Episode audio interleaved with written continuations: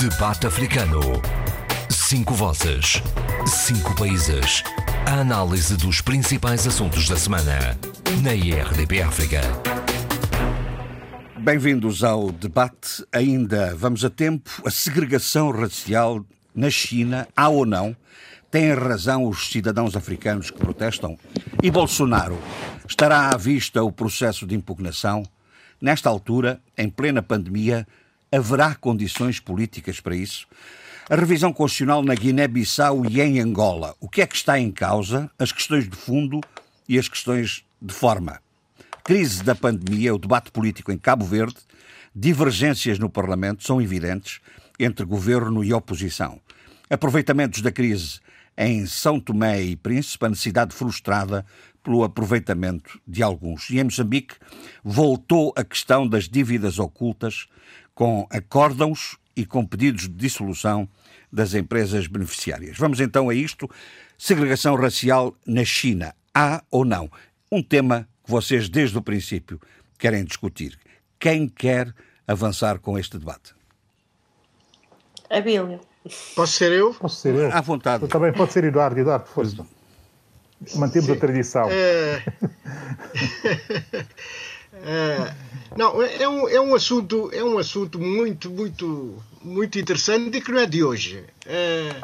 Desde os anos 60 que se colocavam, se colocaram sempre algumas questões ligadas a, a uma certa xenofobia uh, na China contra os primeiros estudantes africanos que frequentaram as universidades chinesas. Portanto, uh, inclusive existe um, uma publicação, um, um, um, livro do Emmanuel Levy chamado An African Student in China, publicado em Londres em 1963, e que documenta de facto uh, a questão da, da xenofobia uh, da, na China. Essa xenofobia manifestava-se de várias maneiras. Uma delas era o facto de de que as raparigas chinesas que andassem com, com seus amigos africanos eram imediatamente presas, eram presas.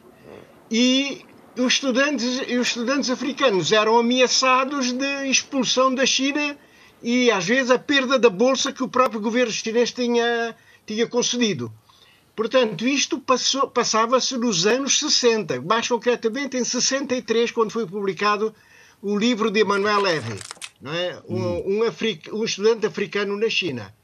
Portanto, a questão, a questão uh, racial na, na, na, na China, é, uh, portanto, a questão, digamos, da, da, da, do racismo chinês é, é, bastante conhecido.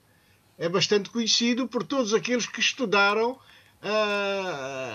na, naquele país e que, de facto, varia um pouco entre a capital, Pequim, e o resto do país, não é? Que é um vastíssimo país e, e enquanto em Pequim se sente o poder, o poder uh, central, isto é, uh, a, a, defesa da, do bom relacionamento diplomático com todos os países africanos, é? já que todos nós sabemos de que a China sem África terá graves problemas em alimentar a sua máquina industrial, falta-lhe falta depois a matéria-prima. Uh, portanto, em Pequim é muito mais soft uh, esta xenofobia, não, quase que não se nota. Se, à medida que vamos afastando do, do da, da, da, capital, uh, aumenta essa, essa, uhum. essa, essa realidade. É o que acontece, por exemplo, em Guangdong, uh, província próxima do, do, de Macau e de Hong Kong, na sua capital Guangzhou, onde de facto se tem registado Uh, situações extremamente graves de xenofobia e racismo por parte da, da população é, chinesa.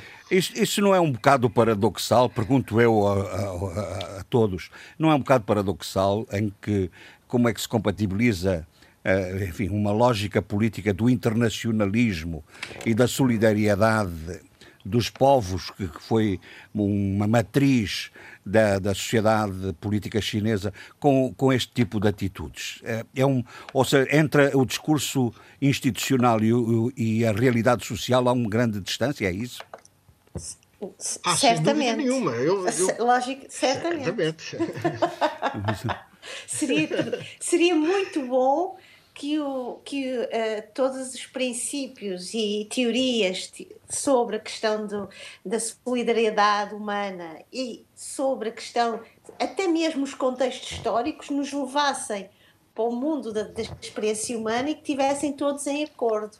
E o que demonstra com esta questão da pandemia é que racismos, e eu vou pôr aqui mesmo racismos, uh, estereótipos, uh, preconceitos, logicamente que vêm ao de cima, porque fazem com que estamos num período de sobrevivência e estamos num período de à procura de bodes expiatórios. Mas de acordo com o que diz o Eduardo, que citou o livro do Levi, é, isso não é, não é uma circunstância, parece ser já mesmo uma dimensão é, cultural e sociológica, não é? Porque já vem do passado já vem de um grande passado, de um passado muito remoto e que não acontece só com a China, acontece com todos os outros países que, uh, que tiveram não só a experiência do colonialismo e do imperialismo, mas eu acho que é uma dinâmica, não querendo aqui entrar com discursos académicos, mas infelizmente o processo de diferenciação humana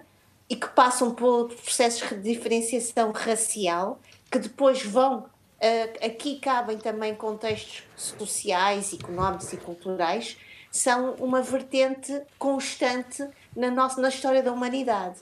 Em situações de, que estamos a viver neste momento, logicamente que o, estas, estas, raízes, estas raízes daninhas vêm logo ao, ao, de cima e procuramos sempre, procur, procuramos sempre o bode expiatório. E o bode expiatório, explicativo muitas vezes dos nossos males, está, nunca está em, em nós, no, no, no, nós semelhantes, que nós até chamamos numa gíria da psicologia no in-group, está sempre fora de nós. E, portanto, o que acontece não só na China, podemos pensar o que está a acontecer também na Índia, uh, relativamente aos muçulmanos. Uh, a situação do, da pandemia na Índia tem sido utilizada e aproveitada pelo governo uh, populista uh, de Modri para cada vez mais ostracizar os muçulmanos e confiná-los a uma situação desumana, absolutamente brutal, e que eu acho estranho que não se fale sobre isto.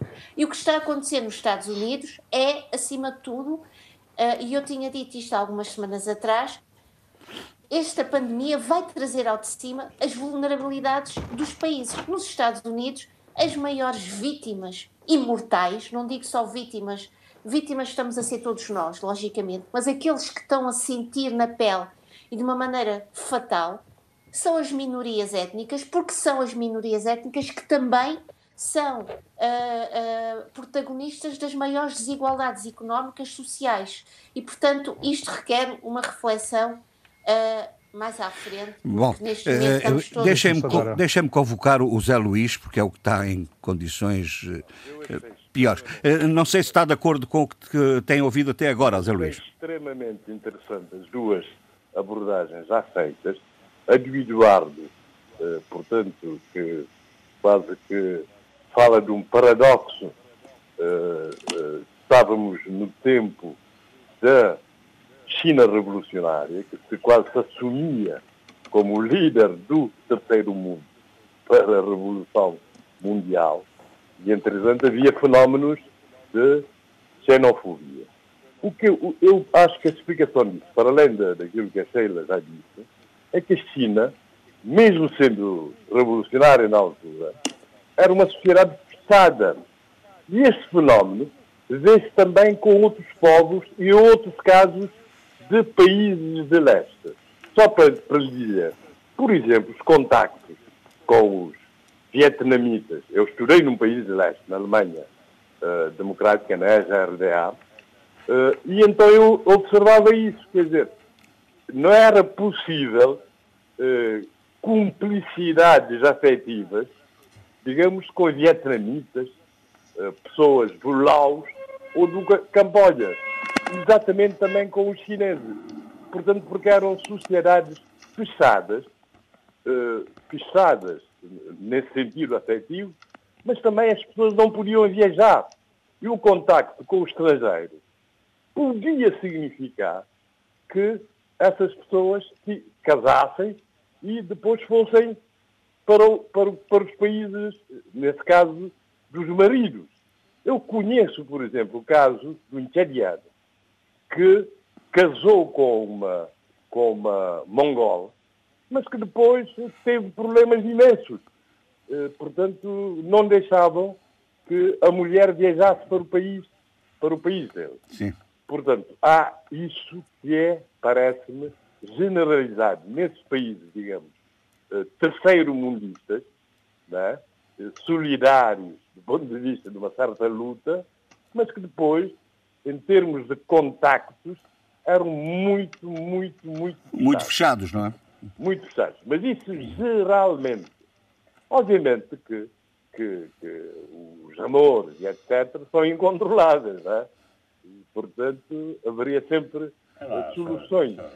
Mas, uh, uh, uh, por exemplo, com os coreanos, coreanos do Norte, nem sequer se podia falar com eles, quase, né? Eram contactos muito formais. E quem e conhece o caso de pessoas desses países que, por terem tido relacionamento, não da China, mas não da China, hum. desses países asiáticos revolucionários, que por terem tido contactos com, com, com estrangeiros, com africanos, mas estrangeiros em geral, contactos afetivos, portanto foram repatriados, está a ver? Foram repatriados. Isso naquela altura.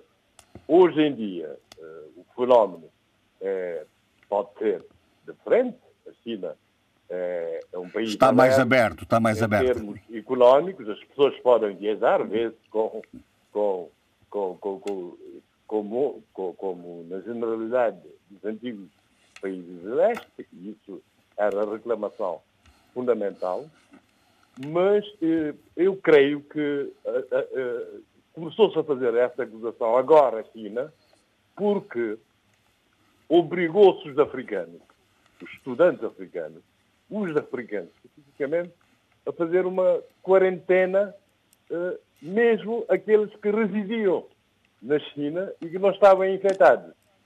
Claro que depois veio-se uh, negar isso, mas de qualquer forma, e acho que esses fenómenos de racismo uh, e de xenofobia muitas vezes explicam-se de, de, de, algum receio face ao estranho. Ao estranho. Sim. Depois há isso, quer dizer, há um generalizado racismo anti-negro em quase todos os povos do mundo.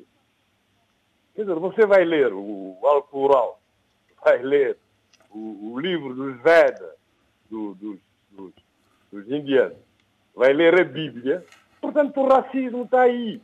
Quer dizer, vem de tempos antiquíssimos, de tempos antiquíssimos e reproduz-se. E reproduz-se. E, portanto, Muito bem.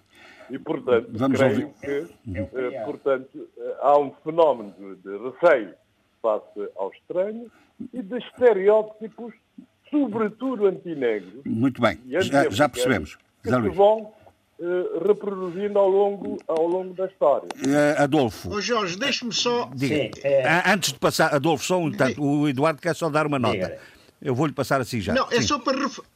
Diga, é diga. só para reforçar aquilo que, que uh, só para reforçar aquilo que o Zé Luís disse eu vou, uh, uh, neste momento, na capital da, da, da, da, província de Cantão, em Guangzhou, a McDonald's chinesa, na McDonald's, na, na cidade de Guangzhou, tem o seguinte letreiro numa, num dos, dos restaurantes uh, da McDonald's. Black people are not allowed to enter the restaurant. Onde é que já se ouve? Já, onde é que já se viu pessoas, isso? Já se viu isso no passado, mas em pleno século XXI. As pessoas negras não são permitidas a é. entrada no restaurante. Pois. Sim, sim, sim. Adolfo, é, você tem seguramente a experiência também é. nisso. Ah, sim. É, vamos lá ver. Uh, aquilo que, que foi dito até à data está tudo certo. Uh, vamos lá ver. As sociedades asiáticas uh, são particularmente fechadas. nós vemos, vamos ver aquelas sociedades todas, o Japão, a, Mongó a Mongólia, por exemplo, há um caso que até foi traduzido para a literatura, o, o Pepe Tela conta a história do Piricas, que era que se apaixonou por uma mongol, que era filha do sim, dignatário sim, sim, lá da, do PC mongólico, e, e, deu um belo romance, quer dizer, um romance extraordinário, quer dizer, que era totalmente baseado na realidade. O Piricas morreu como general em Angola, era um branco angolano que se tinha apaixonado. É aquela, é, nas, se não me engano, o livro chama-se na A Estepe e a Savana. E é, bom, e também eu conheci relatos de pessoas, de, de, estudantes e de outras pessoas, por exemplo, Gentil Viana viveu na China, ele também me relatava como é que o chinês é fechado em relação ao exterior. E, e, e eh, havia aí duas razões, não é? Para já, o que é intrínseco às sociedades uh, asiáticas. E depois, também os regimes, os regimes autoritários que tiveram, os regimes em regime comunista, não é? Que eh, instilavam nos cidadãos a desconfiança em relação aos estrangeiros. E isso até na, na Europa do Leste. É? de qualquer modo, eh, nós até verificamos que na China os únicos pontos onde houve eh, mestiçagem foi Hong Kong, talvez um bocadinho em Xangai em velhos tempos, mas Hong Kong e Macau. Hum? Uh, agora, de vez em quando, sobretudo pessoas que já têm contactos uh, uh, antigos com a China, há já casamentos interraciais. ou pelo menos relações interraciais. Aliás, tenho um amigo meu, o filho de um amigo meu, que me diz que tem um filho chilato. Ou seja, o, o, filho é, é de uma chinesa com ele e, portanto, o, o, não é o mulato, como se costuma dizer, mas é chilato. Dizia, dizia ele com muito, com muito humor. Ah, nesta questão que foi relatada, é, é aqui, eh, digamos, eu, eu diria que há mais xenofobia que racismo, né? Xenofobia, mas eh, bastante vingada, total. Quer dizer, e consegue-se delimitar. Os outros, os outros, e nós somos nós. É, o chinês pensa Cos... assim, aliás, Adolfo. mesmo quando vai para o exterior, ele vive em comunidades e, e não se mistura com os países onde ele é imigrante. Raramente isso Mas consegue-se delimitar Mas, a xenofobia é, e o racismo? passou que de, de, de, a denúncia de africanos, eu creio que aí há duas coisas. De um lado, a disciplina que o, a, o Covid, a que o Covid obriga e talvez algumas transgressões que tenham sido feitas a esse confinamento. De qualquer modo, eh, eles não brigam em serviço, não é? Quer como regime, quer como comunidade, os chineses, e, portanto, eh, podem, pode ter agido num ou noutro caso, mas, francamente, sobre isso precisava de mais documentação, com, com uma certa aspereza. É, era só isto. Muito bem. Geral, é, eu tentei a opinião dos colegas. Eu tentei, tentei introduzir uma, uma pequena questão, mas de facto o Adolfo não, não, não, ouvi, não, não, é? não me consegue ouvir. Diga lá, diga não, lá, não, não vale a pena, saltemos eh, disso. Não, porque o Adolfo referia-se à questão da xeno... não é bem racismo, é mais xenofobia. A minha, a minha é dúvida uh, não, é bem, não é bem racismo, é mais xenofobia. Uh, a é minha questão racismo. é como é que se consegue, como é que se consegue delimitar essas duas, essas duas dimensões não é? é, é... A, xenofobia. É, tem de haver uma abertura é o receio, consequente. O receio do outro. Sim, Pelo claro. outro. É, sim, claro, é o claro. receio do outro, mas, mas está. Mas eu penso que tem, eh, tem de haver a maior coerência. Quer dizer, um país, um regime que se diz internacionalista e por aí fora, ele tem de, tem de no concreto, mostrar abertura nos contactos e, e na educação da sua, da sua população, no sentido, ou pelo menos dizer assim, somos todos humanos, todos nos podemos eh, cruzar e dar uns aos outros. É, Gonçalves, deixa-me só dizer sim, mais sim, sim, é, é, rapidamente.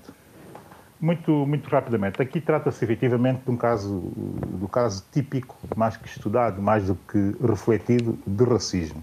E não podemos estar com, e não podemos estar com, uh, com paninhos quentes, enfim, com, com silêncios sobre uh, a situação. Não sei se me estão a ouvir. Estamos a ouvir muito bem. Muito bem. Não podemos estar com paninhos quentes, Pronto, é o que você quer questão, dizer.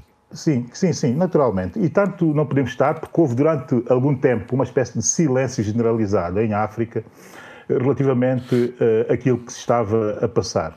até que alguns países, nomeadamente a ministra de Negócios Estrangeiros do Ghana, fez naturalmente uma comunicação oficial a denunciar a situação e a exigir da China respostas. Eh, depois disso, seguiu-se uma série, seguiram-se uma série de países eh, e de, de, diplomacias africanas a fazer o mesmo. Não foram muitos, foram mais que cinco países, incluindo uh, o caso do Quênia, que levou a situação para o seu uh, Parlamento. Uh, e aqui é que entra, para mim, os três pontos da questão. primeiro, o agenciamento africano relativamente à relação que pretende vir a ter com a China no futuro. Segundo, eh, a forma como a China pretende apresentar-se como potência mundial para o futuro, mas eh, eh, sem questionar a sua própria forma de estar e de dever estar no seu próprio país. E o terceiro, o papel dos intelectuais e dos ativistas antirracismo, sobretudo os africanos, nesta situação. Começando logo pelo, pelo terceiro ponto, o silêncio durante muito tempo de antirracistas africanos, de investigadores, de académicos, de intelectuais, de uma forma geral, relativamente à situação, dá bem nota dessa espécie de submissão, da passividade, diria eu, para ser mais soft, eh, da África eh, relativamente à China eh, neste momento. É evidente que depois de se abrir e de se expor a situação ao público, e aos mídia. Daí houve uma série de reações em meios africanos, sobretudo panafricanistas eh, relevantes, eh, com artigos de opinião a reagir relativamente à situação. E essa é a grande diferença entre aquilo que se passa na China e o que se passa noutras partes do mundo, sobretudo no mundo ocidental. E aqui vou, já passo ao segundo ponto, que é a forma há como medo, a China pretende oh, oh, se impor... Há medo de falar nas coisas? Não, é uma questão, não é só uma questão de medo, eu não diria que é, é um pouco mais complexo do que isso. Porquê? Porque se construiu uma ideia, uma conceptualização do racismo muito virado por uma luta anti-imperialista e anticolonial também, mas enfim, anterior anti-imperialista, mas enfim, digamos que paralelamente também anti-imperialista, que eh, está eh, no centro de toda eh, a construção da luta antirracista vista da perspectiva, digamos que, da esquerda tradicional. Há também, naturalmente, uma visão diferente, que é uma visão antirracista liberal, que, é, eh, que põe a tónica em pontos que não são os pontos em que a esquerda eh, tradicional eh, coloca, quase que tentando uma espécie de hegemonia do discurso antirracista nessa esquerda. Essa esquerda, que é a esquerda que também é hegemónica no pensamento político africano, no pensamento intelectual africano, se quisermos, coloca-se numa posição aqui muito complicada, que é, se tiver que manter o seu discurso anti-imperialista, tem que assumir, naturalmente, que estamos aqui perante uma potência imperial, que é o caso da China. E custa muito, quando se constrói toda uma vida de pensamento e de reflexão num determinado sentido, assumir agora que a coisa pode ser muito mais complexa do que é. E a verdade, a coisa é muito mais complexa do que é e convém já ir pensando no futuro e convém ir calibrando o tipo de reflexão e de pensamento olhando para o futuro. E porquê é que a questão chinesa é complexa? Primeiro, porque temos uma China que é potência mundial, que é provavelmente hoje a maior potência mundial, Primeiro, que não tem uma lei antirracismo. Não tem um Estado de direito conforme se reconhece com um conjunto de legislação e de normas que protejam minorias, sobretudo minorias racializadas, como têm outros países onde nós estivemos aqui a tentar estabelecer uma espécie de paralelo. Ou seja, o negro nos Estados Unidos pode-se defender. E se acontece alguma coisa, a situação é imediatamente mediatizada de forma global. No caso chinês, não, não é essa garantia. E é aqui que a situação chinesa se torna muito mais gravosa e que implica uma série de silêncios, naturalmente, enfim, coniventes ou a procura ainda de uma nova via de reflexão na intelectualidade eh, africana. Bom. Nós estamos perante o Estado de Direito, estamos perante uma outra coisa que, enfim, eu estive a ler, por exemplo, o, o, o, o statement eh, do porta-voz do Ministério dos Negócios Estrangeiros chineses, e tem aqui três aspectos que são aspectos muito complicados é... uh, para os africanos terem que afrontar. Primeiro, digo já rapidamente ao, ao responsável, e, e, e, sim, vou ser o mais sintético possível. Naturalmente que reivindica a amizade e a parceria e a irmandade entre a África uh, e a China, remetendo para o histórico contemporâneo dessa relação na luta anticolonial, como é evidente, esse tema, que é um tema muito sensível a intelectualidade africana e os chineses tocam nesse tema exatamente percebendo como sensibilizar e tornar o jogo emocional e não propriamente uh, racionalizado. E depois, o Governo Central, segundo, o Governo Central remete para uh, o Governo Regional de Guangdong exatamente uh, dizendo que aquilo, assumindo que houve ali mais práticas e que seriam retificadas. Mas a retificação é no sentido da alteração de comportamento do poder, do, do, do poder regional, não ao nível de alteração legal de forma a proteger geral e abstratamente qualquer tipo de situação Sim. desse género. Terceiro, terceiro, remete também, e aqui é que a situação, do meu ponto de vista, uh, torna-se um pouco complicada, por uma série de princípios vagos, que não são princípios vagos que nós toleramos, nós, para digo nós aqui, digo nós africanos, sobretudo os antirracistas, toleramos noutras geografias. Porquê é que devemos tolerar a China? Essa é a grande questão Bom, não há que os africanos têm que se colocar. Muito bem, muito bem. O, o, o, o Abílio lançou aqui uma série de questões que, eh, enfim, que questionam... Que desassossegam Que um questionam algumas das posições que, foram sendo expressas, mas que eh, me parecem pertinentes, que nós não vamos esgotá-las hoje, com certeza. Não sei se, se estão de acordo. Eu, eu queria dizer... Só para encerrar este tema...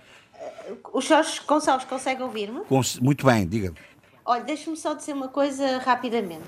Acho que aquilo que o Abilo disse é muito interessante, problemático em alguns aspectos, porque uh, provoca alguma discussão, nomeadamente a, a, a expressão africana no, na China e, e, a, e, e, a, expressão africana, entre aspas, ou afro americana nos Estados Unidos. São duas componentes que não se podem comparar. Eu já, tinha, de... já tinha saudades aí do, do, do, do cão. Oh, já tinha.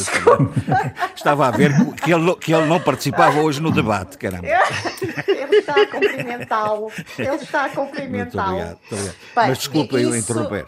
Não faz mal. Eh, eu acho que aí temos de ter algum cuidado porque são contextos uh, diferentes e, portanto, uh, é um bocado complicado aqui fazer uma espécie de analogia.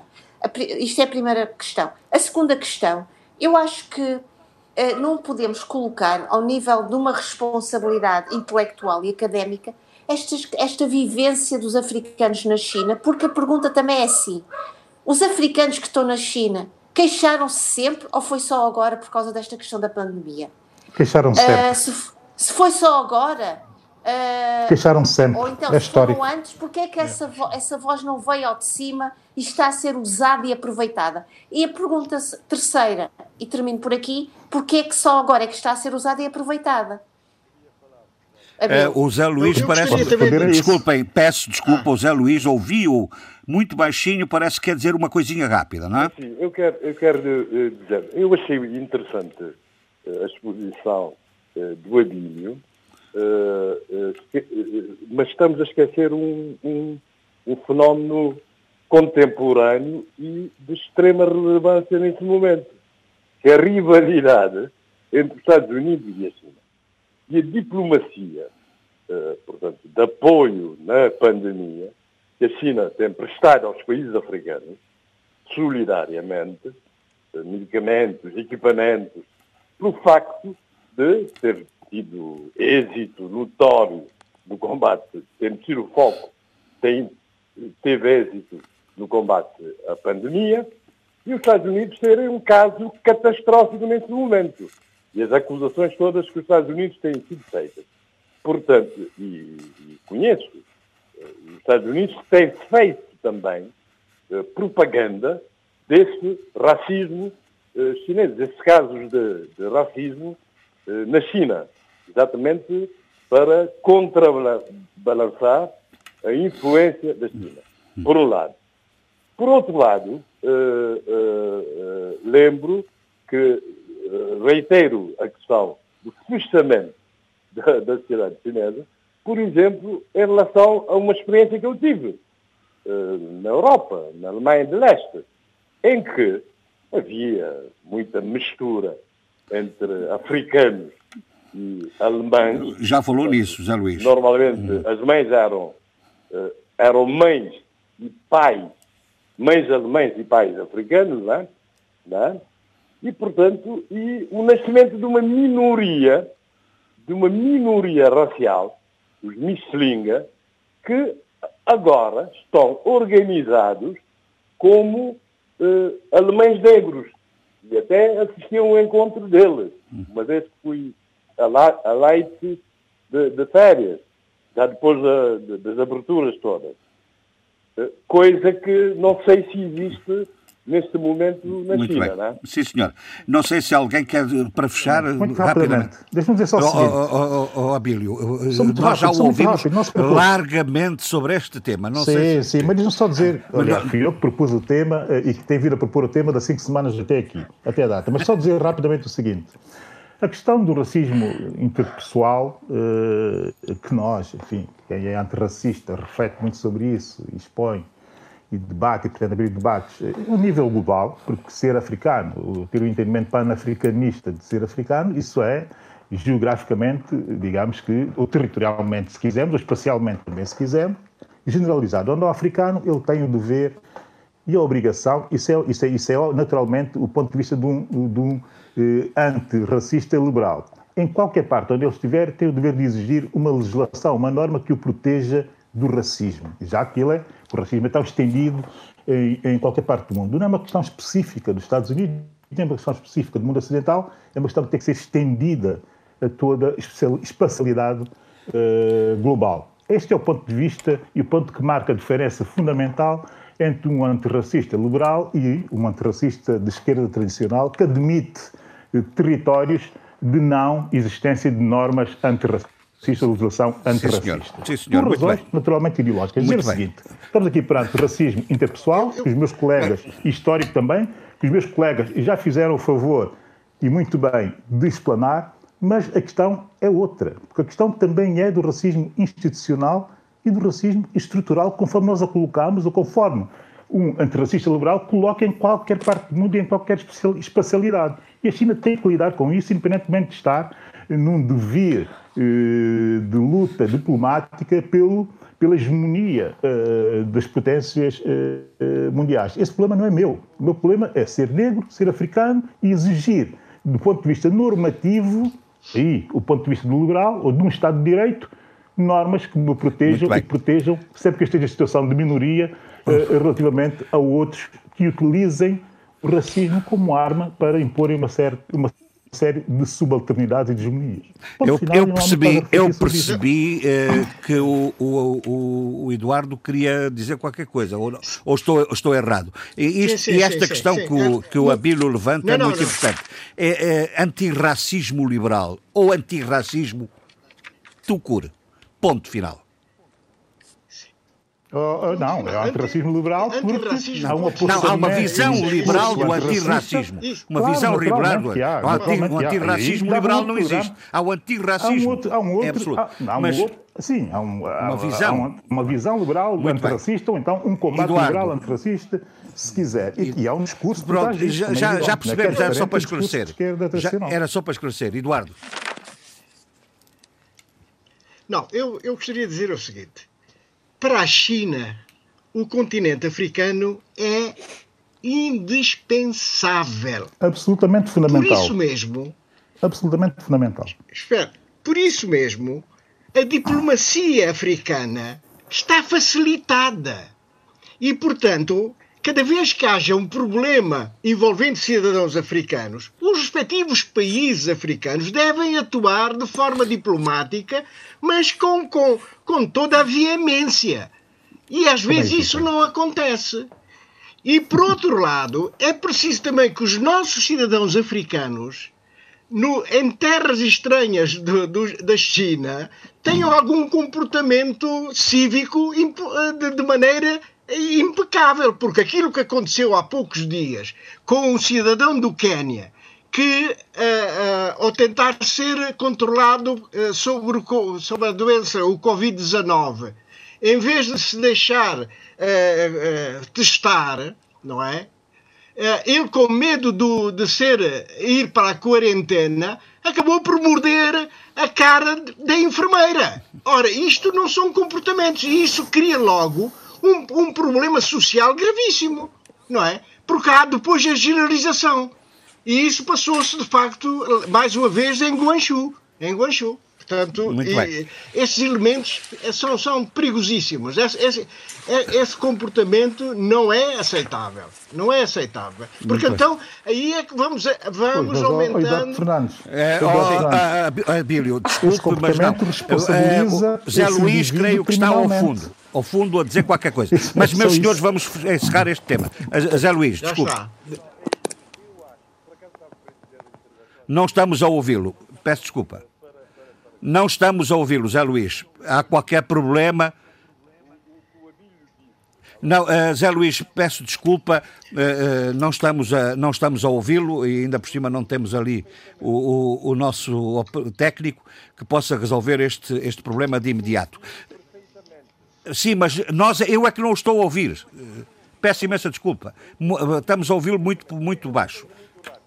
Muito baixo, desculpe, eh, eh, mas já voltamos a si. Eu passava, se estivessem de acordo, para um outro tema, antes de irmos às, às questões mais internas de cada um dos países, eh, eu passava, porque estamos a discutir muito sobre o, este elemento comum, transversal a toda esta realidade, que é a questão do Covid, e, e, e a verdade é que há uma consequência política que pode resultar no Brasil de alguns comportamentos uh, políticos do Presidente da República e há uh, um desenvolvimento de uma ameaça de destituição do Presidente Bolsonaro. Acham que há condições políticas para isso? Não sei quem é que. Quem, não sei quem é que quererá avançar. Diga, diga, Sheila. Eu gostava de referir o seguinte: eu estou a ouvir um, com eco deve estar com o Luís na linha, é que toda esta questão tão uh, problemática e tão preocupante no Brasil deixa qualquer pessoa desassossegada. Acho que Jair Bolsonaro tem tido atitudes absolutamente uh, disparatadas, contudo, uh, lendo algumas, algumas de, artigos, não é da opinião, mas artigos de fundo com inquéritos à população brasileira, estranhamente a, a, população brasileira está dividida neste momento sobre a possibilidade de uma demissão de Jair Bolsonaro e de uma maior uh, eh, um, eh, apoio a Jair Bolsonaro. Uh, e, portanto, eu sinto neste momento, sinto-me absolutamente estupefacta. Como é que uma pessoa que está à, à frente de um país enorme, com vítimas, e mais uma vez, uh, no Brasil estão a morrer pessoas sem, uh, o, sem uh, sustentabilidade económica. Vemos que as pessoas mais pobres, com maior vulnerabilidade económica e social, estão a ser as vítimas. Como é que esta população, ou a população uh, brasileira, que tem um, um, eu acredito que tem uma visão e uma postura crítica, está numa situação de apoio. Outra coisa, outra questão é também, que eu gostaria também de trazer aqui, é uh, uh, foi uh, declara as declarações absolutamente esdrúxulas de Regina Duarte, a nova secretária da Cultura, primeiro apoiando Jair Bolsonaro e depois trazendo ao de cima toda uma memória histórica da ditadura e de, de tudo que se está a passar no Brasil.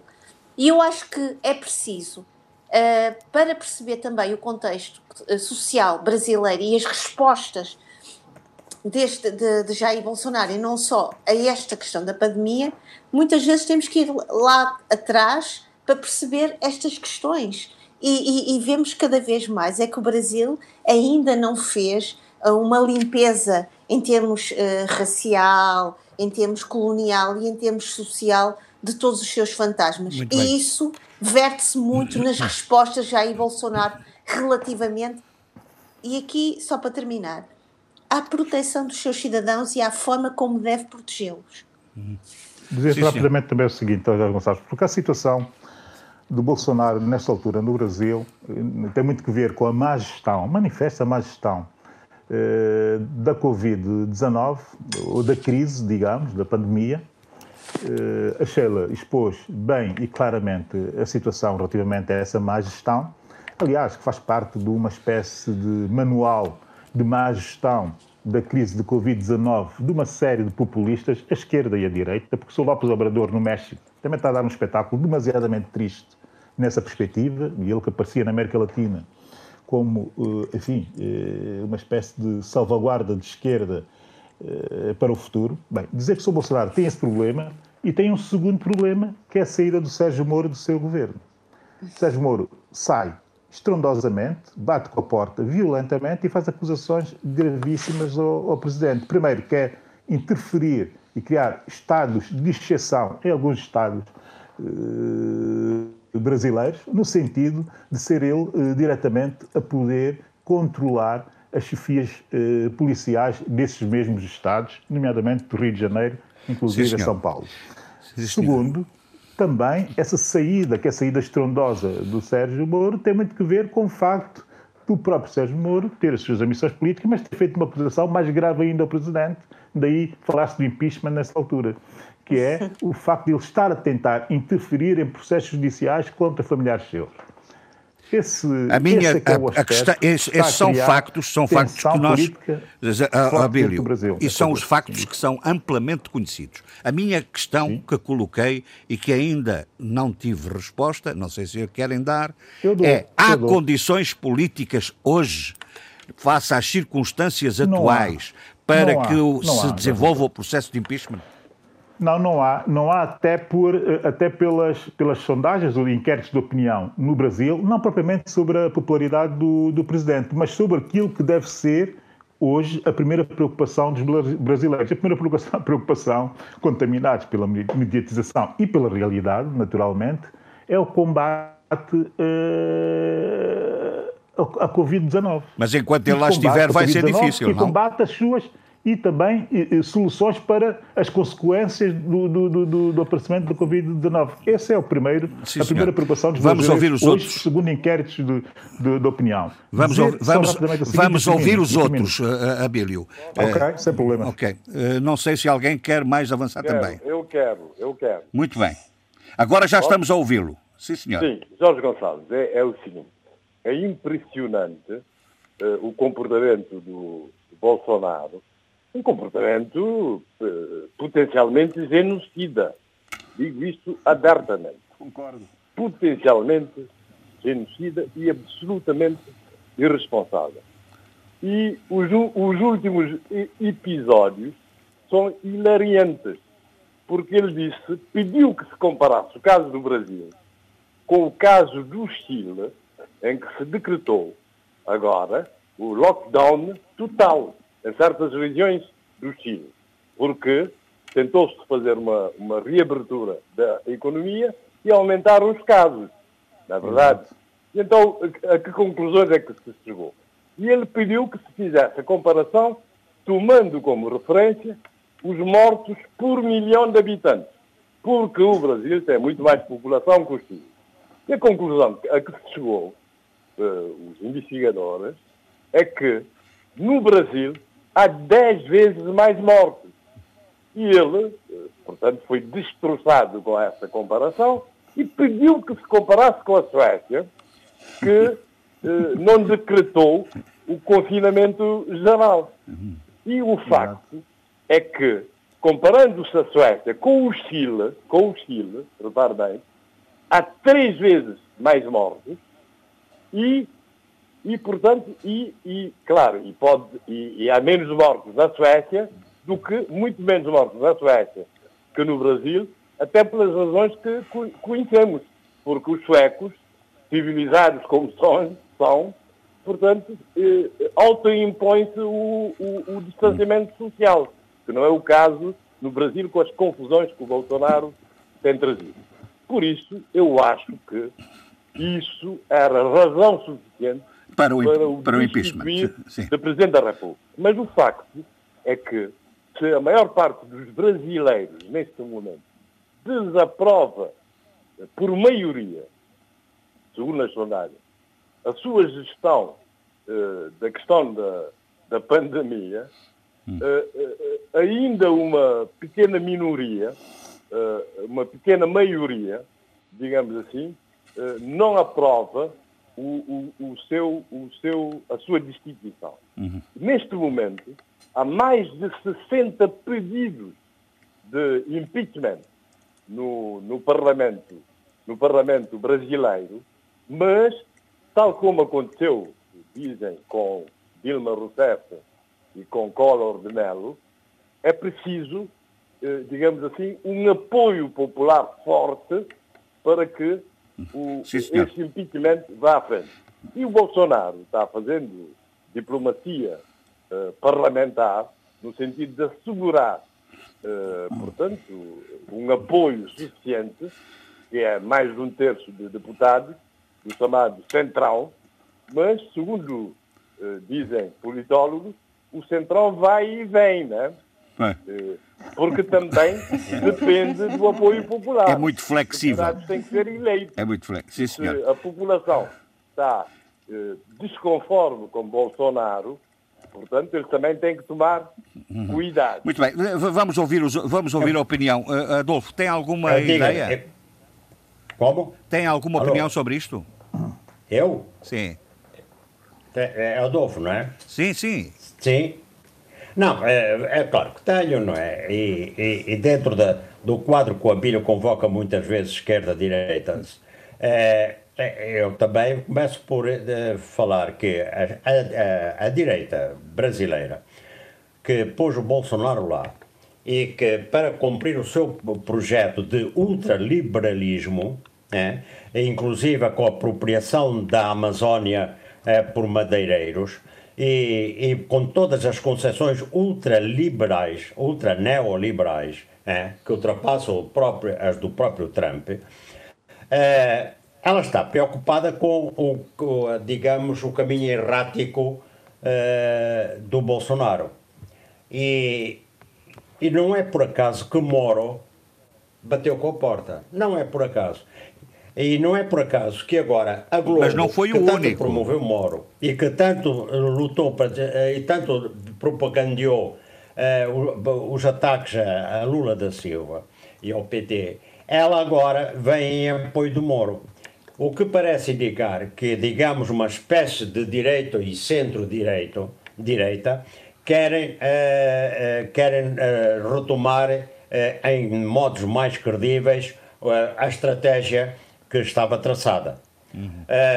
portanto, eu não tenho dúvidas nenhumas que há todo um trabalho a todos os níveis de, em todos os setores, de, em, em, todas as altas esferas políticas, inclusive, e nas esferas militares, para realmente eh, levar à substituição do Bolsonaro. Só que isso é um processo complexo, só que isso implica eh, mil e uma negociações, inclusive ao, ao nível do Parlamento, eh, dado o sistema que há no Brasil, e, portanto, Uh, o processo está em curso. Agora, ele será mais ou menos acelerado, hein? conforme os, os desastres que o Bolsonaro encontrar no caminho. Por exemplo, na gestão deste do, COVID, do, do COVID, que está a ser desastrosa, mas pode ser, se ficar ainda mais desastrosa, então aí haverá realmente uma mudança. Não é... é... para já, é evidente, mas está, que o processo está em curso, está. Eduardo, quer acrescentar alguma coisa a isto, não?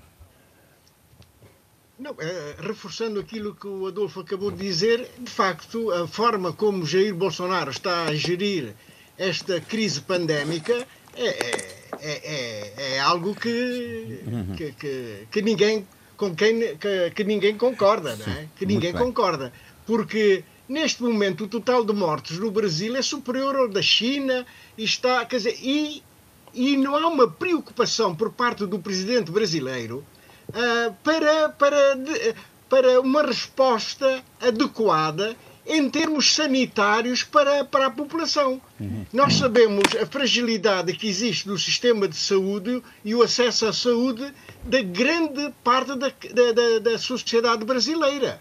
E, e, e que uh, apenas aquilo que o Jair Bolsonaro nos diz é que 70% dos brasileiros vão ser atingidos pelo vírus.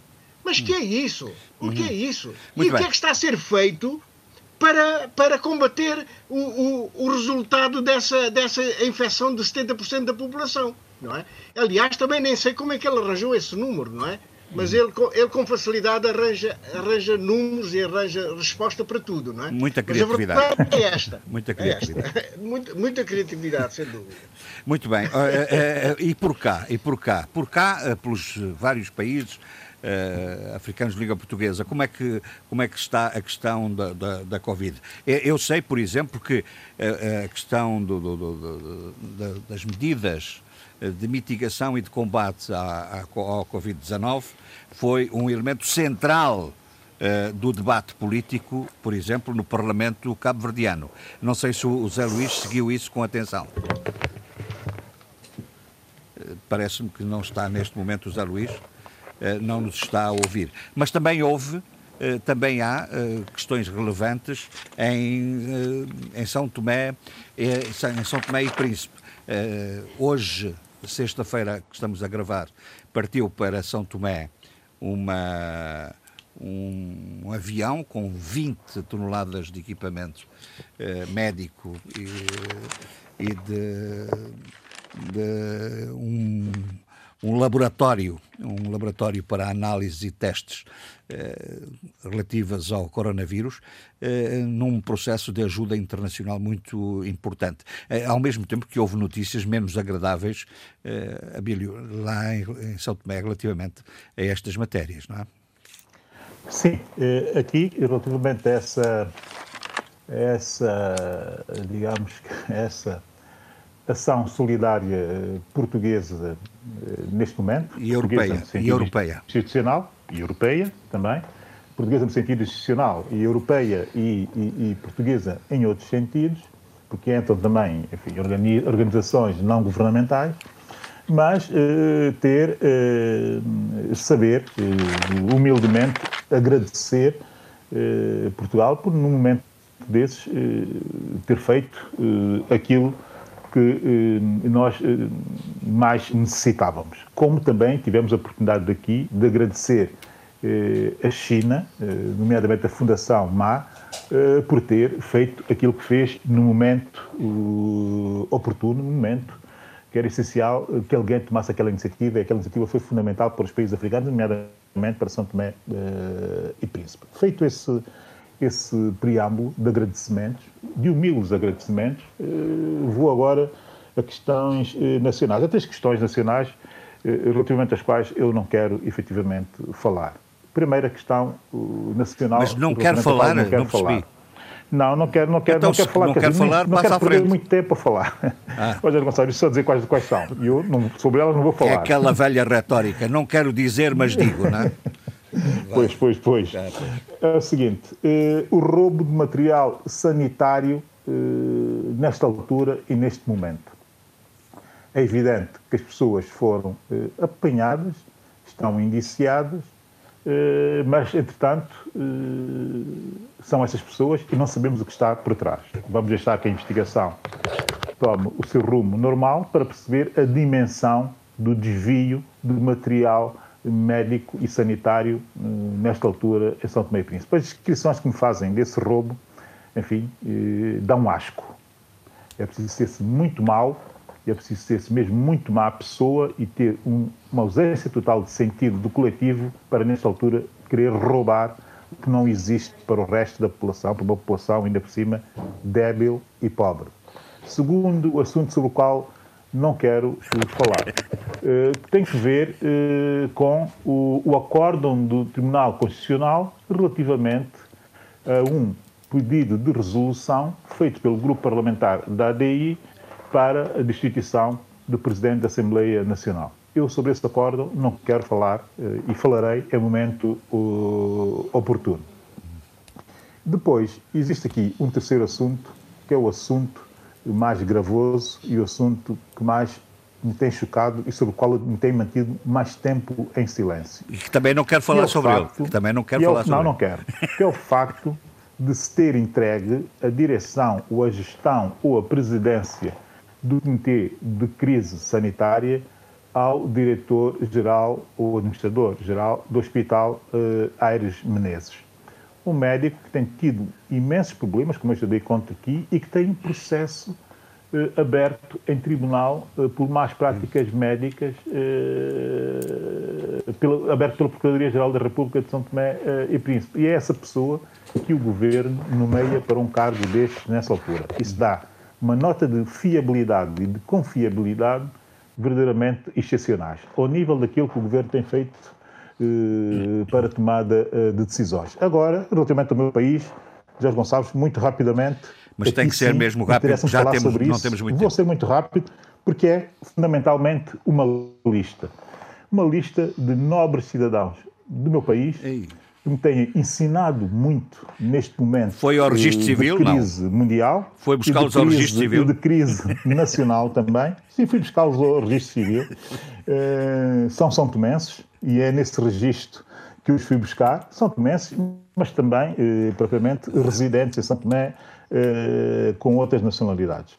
Há dois nomes, duas médicas na diáspora, eh, a doutora Ana, Pinheiro da, Ana Maria Pinheiro da Costa e a doutora Tina Lucena, são duas médicas são que estão na diáspora, uma em França e outra em Portugal, que têm eh, contribuído para esclarecer muitas das situações eh, críticas de como lidar com essa doença neste momento. As duas estão muito expostas porque têm, e são especialistas, uma delas até é especialista nessa área, e têm estado, tanto em Lyon como em Lisboa, eh, na linha da frente de combate. E têm comunicado essa sua experiência e facilitado muito a percepção dos São Tomenses relativamente uh, à doença e como uh, afrontá-la. Têm dado, inclusive, têm dado de forma gratuita, inclusive, pareceres que deveriam ser melhor apropriados pelos decisores políticos de São Tomé e Príncipe.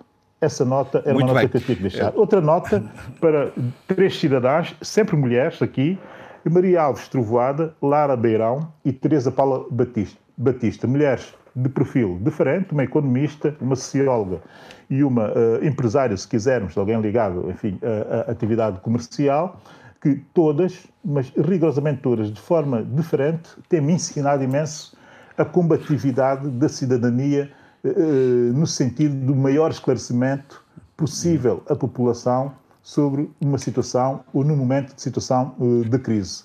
As cinco mulheres que me têm dado o prazer de me ensinar e, de humildemente aprofundar o meu sentido de cidadania, eu só lhes posso, neste momento, estar muito grato. Ficou essa e nota. Assim, e assim, e assim e se faz cidadania, cidadania com qualidade e de alto nível. Sim, senhor, ficou essa nota. Vamos tentar ver se o Zé Luís agora já me, já me ouve. Estava eu a dizer há bocadinho, na tentativa de falar consigo, eh, de que eh, me, me pareceu que o grande debate político na Assembleia eh, Nacional eh, na Assembleia da República, o debate parlamentar foi eh, exatamente em torno de, dos, dos, sistemas de combate e de prevenção da Covid e das medidas de mitigação eh, que o governo tem, tem tomado. E que há uma clara divergência entre o, claro. o governo e oposições. Havendo situação e oposição, tem que haver divergências. E acho normal que haja divergências e que a oposição esteja realmente a, a funcionar. Mas sabe o que é que me parece, José Luís? Desculpe. Contrariamente, Desculpe. contrariamente a muitos apelos dos chamados conselheiros populares, militantes mais ou menos fanatizados, que, que quando há qualquer proposta ou, ou chamada de atenção, portanto, eh, enchem-se de raiva e de rancor e etc. Eu acho muito bem, portanto, que, contrariamente uh, a outros apelos, a oposição esteja a funcionar, mas também o governo a funcionar e a tomar medidas que, que no geral, apoio perfeitamente. Eu creio que determinadas críticas que existem têm a ver não com a bondade das medidas tomadas pelo governo, são medidas uhum. uh, muito pertinentes, não só do ponto de vista sanitário, mas também do ponto de vista do apoio social aos mais vulneráveis. Vimos desde o início o apoio às linhas de crédito às empresas, o, o, a criação de um fundo emergencial para a economia informal e para aqueles que não estão inseridos na segurança social. Portanto, foram medidas muito europeias, digamos assim. E nesse aspecto, Cabo Verde contou com, com o apoio a uma, a uma entrevista muito, muito esclarecedora uh, da, uh, da representante da União Europeia em Cabo Verde, uh, que fala dos apoios todos que a União Europeia deu e da celeridade que se teve na construção desses apoios, tendo em conta o bom exemplo que também Cabo Verde é e, e a sua relação de parceria social com a União Europeia. Portanto, o que se critica é o atraso na implementação eh, desses apoios, quer dizer, eh, a demora. Eh, é a execução, apoios, não são os princípios, mas a execução, não é? Chegar aos interessados. Portanto, há uma, ainda parece-me uma pequena porcentagem de pessoas que realmente receberam apoio, tendo de se salientar que uma das coisas úteis dessa, dessa concessão de apoios é a bancarização, digamos, da, da, da, economia, eh, da economia informal. Porque as pessoas abrem contas bancárias, por isso havia imensas bichas uh, face uh, a algumas agências bancárias, e, e, e a utilidade que se viu agora de existir um cadastro social né, nos exato, municípios, exato. no Ministério da Família, etc., que vai ser agora alargada. Hum. Portanto, isso tudo é extremamente, extremamente útil, parece-me. Mas uh, uh, o mais relevante em Cabo Verde, neste momento, é, é, foi a prorrogação do estado de emergência, mas somente para a Ilha de Santiago. Uhum. O estado de emergência foi foi levantado uh, na Ilha da Boa Vista, na medida em que uh, não ocorrem casos há já algum tempo, e depois há, há, há um grande número. Os testes vindos da Boa Vista têm, têm dado sempre uh, negativos. negativos. Uhum. Uh, Releve que o, o estado de emergência tinha sido levantado anteriormente em ilhas em que não ocorreram casos, depois eh, na ilha de São Vicente e agora na ilha da Boa Vista. Eu estava com Portanto, receio, há coerência, não é? Há coerência. Eu estava com muito receio que o estado de emergência não fosse prorrogado eh, na ilha de Santiago. Porquê? Porque o Presidente da Câmara da, da Praia, da praia uhum. posicionou-se pelo levantamento do estado de emergência mesmo dizendo que podia-se continuar com determinadas medidas restritivas, e o Presidente da República, segundo ele próprio confessa, na sua página de Facebook, que o Jorge Gonçalves não frequenta, não. Uh, alô? E cada vez menos.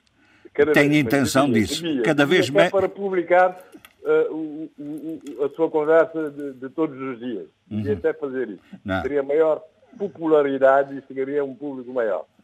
Mas ouça, e então, o Presidente confessa que estava a pender para o levantamento do estado de emergência na Ilha de Santiago, mas que mudou de opinião quando o, o diretor eh, dos Serviços de Prevenção da Saúde, não o diretor-geral, mas o serviço, teve a explicar que a pandemia ainda não atingiu o pico na ilha de Santiago, na cidade da Praia. Uhum.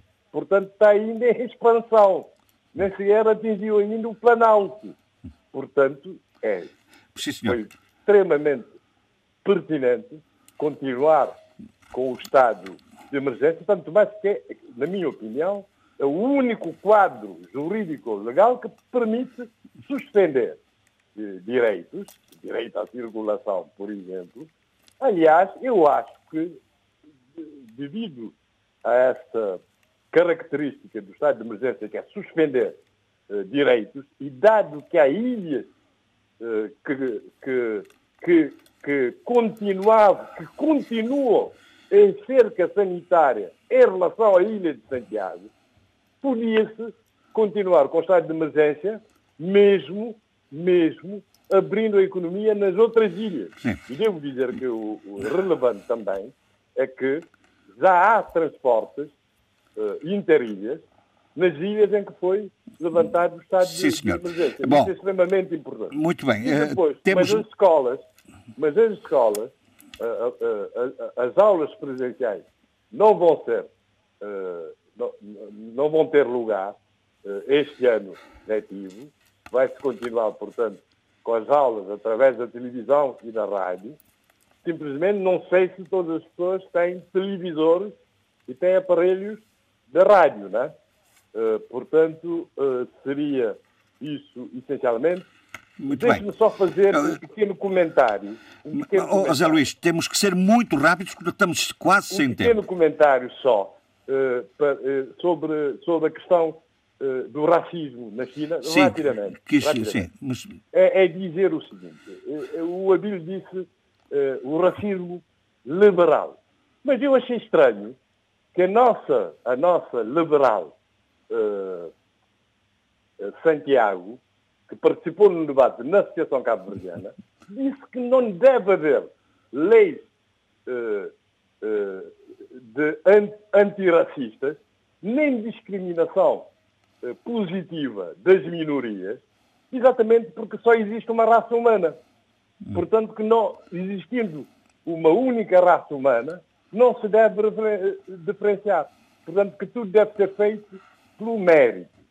Portanto, e, e, e, e contraposto, portanto, veementemente, uh, a, a, nossa deputada Catar Moreira. Hum. Essa é uma observação. Portanto, a posição liberal que eu conheço, pelo menos liberal de direita, é, é, é, é não diferenciar, é não diferenciar entre raças e, portanto, ser contra leis que diferenciem entre raças e que combatem uh, expressamente o racismo. Muito bem. E dizer que, dizer que, mas estou de acordo que devem existir essas leis, por exemplo, na antiga, no país onde estudei, na antiga RDA, nós quando íamos a, a e detectávamos comportamentos potencialmente racistas, invocávamos logo a lei penal, que era extremamente severa com fenómenos racistas até pelo passado nazista da Alemanha, não é? Sim, senhor. Bom, uh, meus senhores, uh, eu uh, no início assinalei o debate que existe na Guiné e em Angola, enfim, eh, sobre as questões relativas à revisão constitucional, embora com natureza distinta, com pressupostos distintos, com objetivos distintos, eh, mas se calhar eh, eu convocava o Eduardo e o Adolfo para, para, para, para isso. Mas comecemos pelo Eduardo. Como é que o Eduardo apreciou estas peripécias a propósito da, do processo de revisão constitucional, com a constituição eh, por iniciativa presidencial de uma comissão e da elaboração de um projeto que manifestamente contraria os pressupostos constitucionais. Eh, mas como é, que, como é que o Eduardo tem apreciado essa circunstância na, na Guiné? Uh, Permita-me que eu comece por dizer o seguinte: a, a percepção que eu faço do mandato do autoproclamado presidente Umaru Sissoko Embaló, é que ele, ele quer adequar a Constituição da Guiné aos seus objetivos, não é? Objetivos ditatoriais no país. Toda a gente sabe disso. Ah, o Eduardo, associa, o Eduardo associa o sistema presidencialista a, a, um exercício ditatorial? Não, não é bem isso. Não, coisa deve, conforme ela for depois exercida, não é?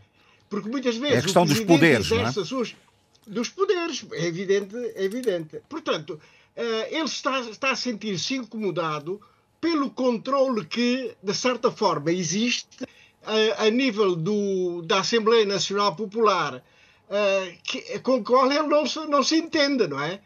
Portanto, com a, a maioria parlamentar uh, da, da, da, do PIGC, não é? do PIGC e, o, e, os quatro partidos, os quatro partidos que constituem a maioria, não está a ser muito, muito agradável ao seu presidente é? em exercício ou, ou simbólico ter, ter, ter poderes que, que ele deseja, não é? E, portanto, há que fazer, há que adequar uh, a Constituição aos seus, aos seus objetivos. Só que a, a, a revisão constitucional da Guiné está muito, muito bem de, prevista uh, no, seu, no seu articulado, quer no artigo do, no capítulo, no título 4, capítulo 2, artigo 127, número 2, no artigo 128, número 2, em que, os, em que diz o seguinte: os projetos de revisão serão submetidos à Assembleia Nacional Popular por pelo menos um terço dos deputados em efetividade de funções. Portanto, a criação de uma comissão de revisão constitucional é, é anticonstitucional, portanto, não tem nada. Não, não, não, não. E, e, e, já, e o próprio presidente autoproclamado já reconheceu isso, não é? Já reconheceu que houve aqui, de facto, um erro, não é? Um erro. E, portanto, eh, ele, está, ele está satisfeito porque ele, ele diz que o, que o, o número de deputados do MADEM, eh, do MADEM G15 e da PUDGB já lhe dá um terço dos deputados e, portanto, eles vão tomar a iniciativa para a revisão constitucional. Se isso for verdade, se tiver esse um terço, tudo bem. Portanto, está dentro do cumprimento da, da lei magna guineense. Portanto, está, está, ainda bem que, ele, que já refletiu sobre o assunto e chegou a essa mesma conclusão, não é? Uhum. Mas a questão na Guiné não, não, passa só pela questão da revisão da, da Constituição, não é? Mas foi o elemento, uh, de, foi o elemento central do debate esta sim, semana. É? central do debate, sem dúvida. Portanto, uh, uh, ontem, ontem os, os, Médicos Sem Fronteira alertaram para as autoridades da Guiné para o perigo que poderá estar a vir a acontecer se não forem tomadas medidas uh, sanitárias mais, uh, mais fortes, mais, mais consistentes para, para, para combater o Covid-19.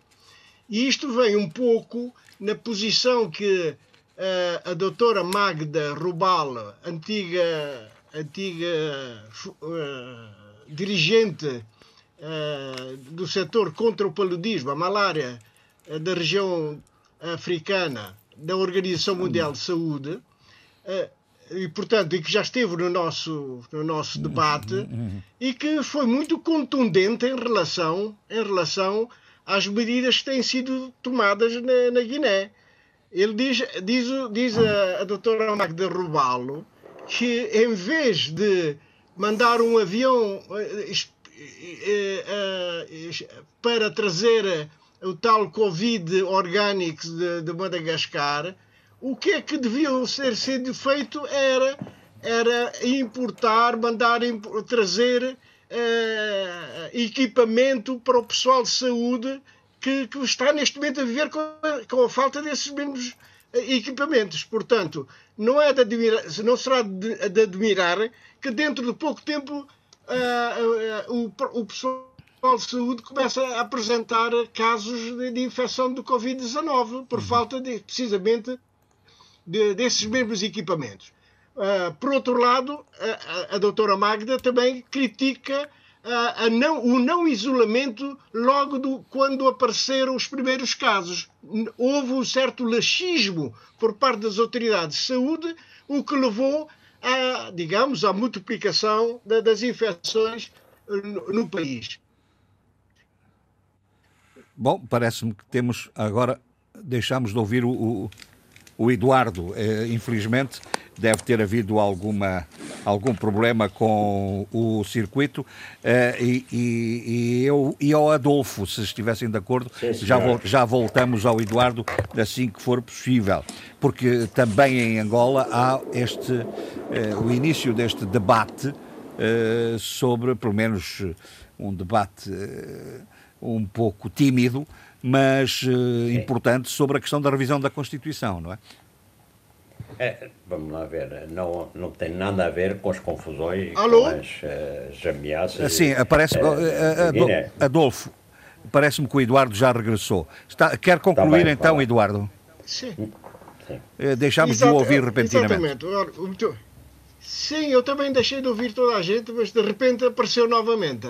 Muito bem. uh, portanto, a, situa a situação é grave porque estamos a caminhar para o, para, para o número de um milhar de casos na Guiné-Bissau. Já estamos com 913 casos uh, quinta-feira, portanto, estamos uh, a, a, a aproximar-nos de um milhar, uh, o que é extremamente preocupante. Uhum. Extremamente preocupante. Muito bem. Esperemos, de facto, que se, sejam tomadas as disposições para evitar essa situação.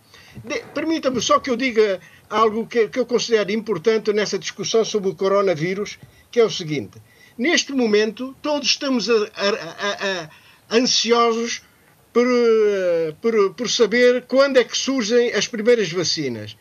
Há 120 propostas de vacina contra o Covid-19, oito das quais já estão em testes eh, nos humanos. E a esperança é que, dentro de pouco tempo, uh, uh, teremos uma, uma vacina uh, que combaterá este, esta, esta pandemia, este Covid-19. Até lá, a recomendação é defendermos-nos, protegermos, claro, claro, não é? Mas, claro. de qualquer maneira, abre-se aqui uma janela de, de esperança, de esperança de que as coisas serão serão resolvidas ainda no decorrer de alguns do corrente ano no, no parecer de alguns, de alguns especialistas. É? Sim, Portanto, isto, é, isto, é uma belíssima notícia. Uma belíssima notícia. Sim, senhor. Muito bem. Uh, Adolfo, desculpe, vamos então retomar a questão. Diga, diga. Vamos então retomar o que estava a dizer. Sim, portanto, vamos lá ver. O que se passa em Angola no que respeita a, a, a intenções ou, ou, desejos de que a, a, revisão da Constituição se faça não tem nada a ver com o que se passa na, na Guiné-Bissau. É, vamos lá, é, aqui há, uns, umas duas semanas houve o boato de que é, o MPLA é, queria fazer a revisão da Constituição para, para admitir um terceiro mandato presidencial, porque a Constituição só prevê dois mandatos consecutivos. isso foi desmentido e agora novas, novamente se fala de uma possível revisão da Constituição a propósito do presidente João Lourenço ter criado uma comissão de reforma da justiça e do direito. Eh, essa comissão eh, é constituída para acompanhar o processo de implementação da nova organização judiciária e assegurar eh, e facilitar a articulação dos diversos programas sectoriais ligados à reforma. Aliás, esta reforma está em curso e, e creio que é feita estreitamente em cooperação com Portugal. Bom, isto foi pretexto para uh, alguns uh, politólogos ou, ou, comentadores considerarem que, se, como se pede há muito uma revisão constitucional, esta comissão terá, diz uh, Rui Candov, necessariamente abordar a questão. Não me parece que, ela, que assim seja, mas, de qualquer maneira, há a vontade de que a Constituição seja revista. E há um jurista, Albano Pedro, que diz que eh, a Comissão poderá avançar com a reforma da Constituição, mas uma comissão idêntica já tinha sido criada no mandato anterior. Portanto, eh, a criação desta comissão serviu de eh, impulsionador, impulsionou, digamos, opiniões no sentido que se aproveite para fazer a, comissão, a revisão da Constituição. Agora, continu posso continuar, não é? Sobre não, sim, com é? certeza, com certeza, diga. Bom, bom o, o, coronavírus, não, não vou. Eh, a única coisa que eu quero salientar é que há, parece haver um acompanhamento, com os casos meios que há, um acompanhamento eh, bom da parte, de, da parte das autoridades, mas, eh, por outro lado, também é, é, é notável a ação repressiva da polícia, né? demasiado musculada, violenta. Uh, além de que há um pormenor que eu não entendo, porque é que haverá escutas telefónicas, não é? Uh, a propósito do estado de prevenção, do estado de emergência, foram autorizadas as escutas telefónicas. Bom, uh, isso eu não entendo, não entendo de maneira alguma e acho que é difícil, difícil de entender em termos de, de mínimo de liberdades individuais. Agora, Uh, há uma questão que veio agora há, há dois dias, foi que uh, Isabel dos Santos apresentou, exibiu um, um, um, passaporte, passaporte. É, que tinha assinado, sido assinado por Bruce Lee, o homem do Kung Fu. Bom, é, quer dizer, eu não, eu não, sei o que é que isso é, em que é que isso é verosímil, mas atenção, é, ela diz que o processo foi baseado nisso. Claro que não foi baseado nisso. No entanto, é, há, uma, há uma informação que diz que a Embaixada de Angola no Japão dá nota de que, eh, de que a referida cópia do passaporte estava sob investigação junto ao Serviço de Imigração de Estrangeiros, precisamente para ferir a sua autenticidade. E a Procuradoria-Geral da República insurge-se e, e, diz que, de maneira alguma, uh, isso foi, uh, o, o, processo foi feito na base disso, e então agora isso é para vocês juristas, o periculum in mora, uhum. ou seja, o perigo de lesão do direito pela demora da decisão, é, é, provado no processo, não teve como base qualquer documento de identificação, mas sim os documentos que atestavam o receio de dissipação do património. De qualquer maneira, vamos continuar uh, a assistir nas redes sociais e, e noutros sítios uh, estes grimir de argumentos uh, sobre a questão dos bens. De, preferencialmente de, em latim. Preferencialmente em latim. Ah, sim, gostou do meu latim, não? Gostei, gostei. É, é melhor que o meu inglês, então. Bom, Bom o que eu, entretanto, foi aprovada uma lei sobre os óbitos dos conflitos políticos. Está em curso, digamos, é, todo um processo para a reabilitação das vítimas dos conflitos políticos, é, que é objeto de decreto presidencial.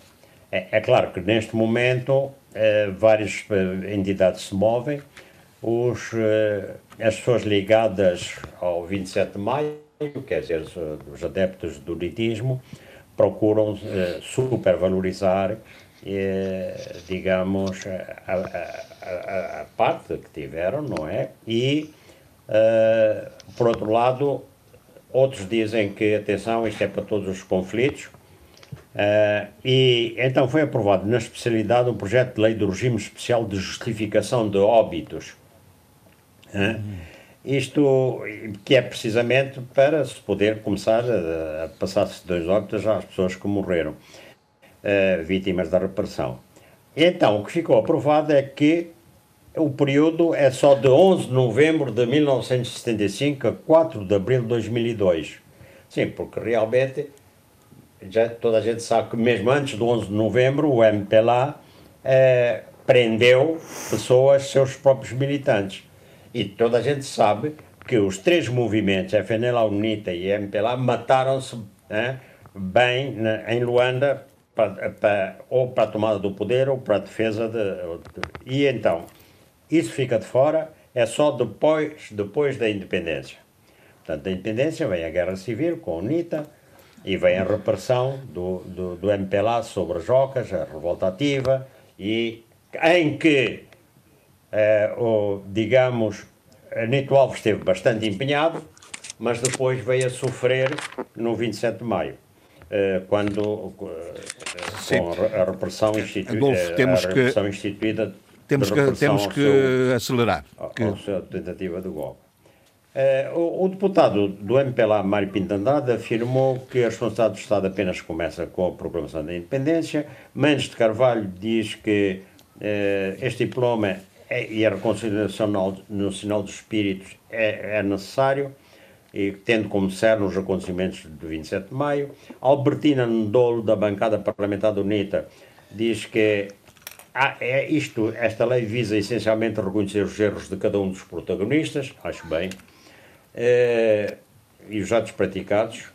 E Alcide Sacala uhum. diz que representa uma, esta lei representa uma nova etapa na perspectiva da reconciliação nacional. E isso sim, acho muito bem. E o facto demonstra haver uma vontade nacional abrangente no debate de uma questão que diz é. respeito a todos. Não há, não há tal vontade nacional abrangente por alguns setores que querem ajustar contas.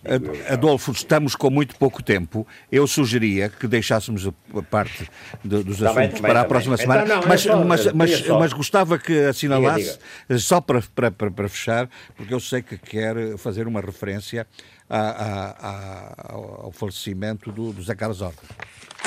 Pá, portanto, não, o resto deixo para outras vezes, não é?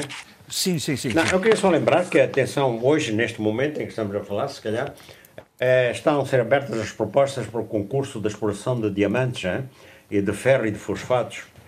Mas, eh, de facto, morreu José Carlos Horta, nasceu em 1935. Este ano, o ano em que eu nasci, eh, é perigoso. Bom, e então, José Carlos nasceu Mas você em está Moçambique. firme, você está firme. Eh, em dezembro de 53, eh, ele foi, ainda jovem do liceu, foi preso. Em 53, teve um, umas semanas preso. Depois mudou-se para a Bélgica. Foi companheiro, eh, aí albergou o Viriato da Cruz quando ele fugiu de Angola. Estabeleceram uma grande amizade. Ele esteve sempre, foi muito ativista em favor da luta, na luta anticolonial. Foi um dos fundadores e dirigentes da União Geral dos Estudantes da África Negra sob dominação de Portugal, a UGA. E depois eh, foi para a Argélia em 74 e, e, e ultimamente vivia em Portugal, em Algés. É, trocou muitas cartas com Viriato da Cruz e que sempre guardou ociosamente. Parece que agora essas cartas vão ser publicadas pela Universidade Católica de Angola. Eh, é, é Ângela Lasanha e Bonavena eh, coligiram e, portanto, será publicado essa, esse, eh, com o nome de esse, o Viriato da Cruz, cartas, textos e documentos. Portanto, é mais um companheiro Sim, sim, que se vai. é? meu da luta anticolonial que vai desaparecendo. Bom, desapareceu. muito Era bem. só isto. Olha, eh, obrigado Adolfo pela sua compreensão. Eh, deixamos alguns assuntos para a próxima semana. Eh, Sheila, em relação a Moçambique, eh, como vimos, para além de, de, enfim, de novos, novos dados relevantes sobre, sobre o conflito no norte e a ação eh, das Forças Armadas moçambicanas contra eh, o Os Daesh, insurgentes. os insurgentes, como se diz, a, a verdade é que houve quase que o renascimento da questão das dívidas ocultas. Um, um acórdão do Conselho Constitucional e, uma, um pedido do Ministério Público para que se declare a dissolução das empresas que foram beneficiárias da, da- da- daqueles créditos. Eh, quer Sim. falar sobre isso? Deixe-me só dizer- perguntar o seguinte: quanto tempo é que eu tenho? Porque eu tenho aqui dois temas que acho que são importantes Não, tens. eh, serem. Ouça, tem seguramente 10 É minutos. só para não falar. Tem seguramente 10 É minutos. para só Vamos. não, não falar muito a correr. Eh, em primeiro lugar, eh, Jorge Gonçalves, deixe-me só dizer isto para a plataforma eh, civil que tem feito um trabalho excepcional, que é o Fórum de Monitoria do Orçamento, eh, foi de facto uma vitória. Esta situação da nulidade das, da, das, da, dos, a anulação dos empréstimos eh, à Proíndicos e à MAM. E, portanto, dos empréstimos contraídos e assim como as garantias estatais eh, relativamente a estes empréstimos e a, a resolução eh, relativamente à nu- nulidade destas, destes, destes empréstimos foi uma, uma vitória.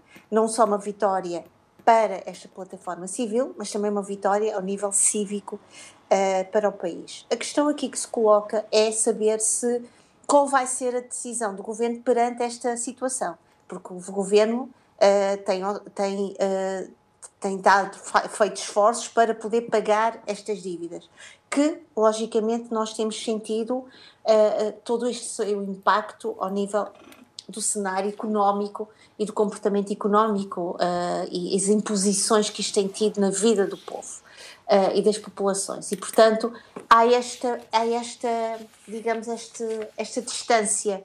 Por um lado, há esta vitória, e logicamente isto é muito importante relativamente à questão das dívidas ocultas que não foram orçamentadas nem foram consultadas, eh, e por outro lado, há esta situação de que será que o governo vai eh, refletir sobre esta decisão, vai tomar uma resolução e vai a- a- a- agir? E eu estive muito atenta a, um debate que ocorreu esta semana na, na televisão moçambicana ah, sobre o que é que vai acontecer relativamente aos credores que estão, logicamente, que estão informados sobre esta decisão. Sim, E há processos em curso. Exatamente. E portanto isto vai. Não me parece que todo este processo será uh, célere.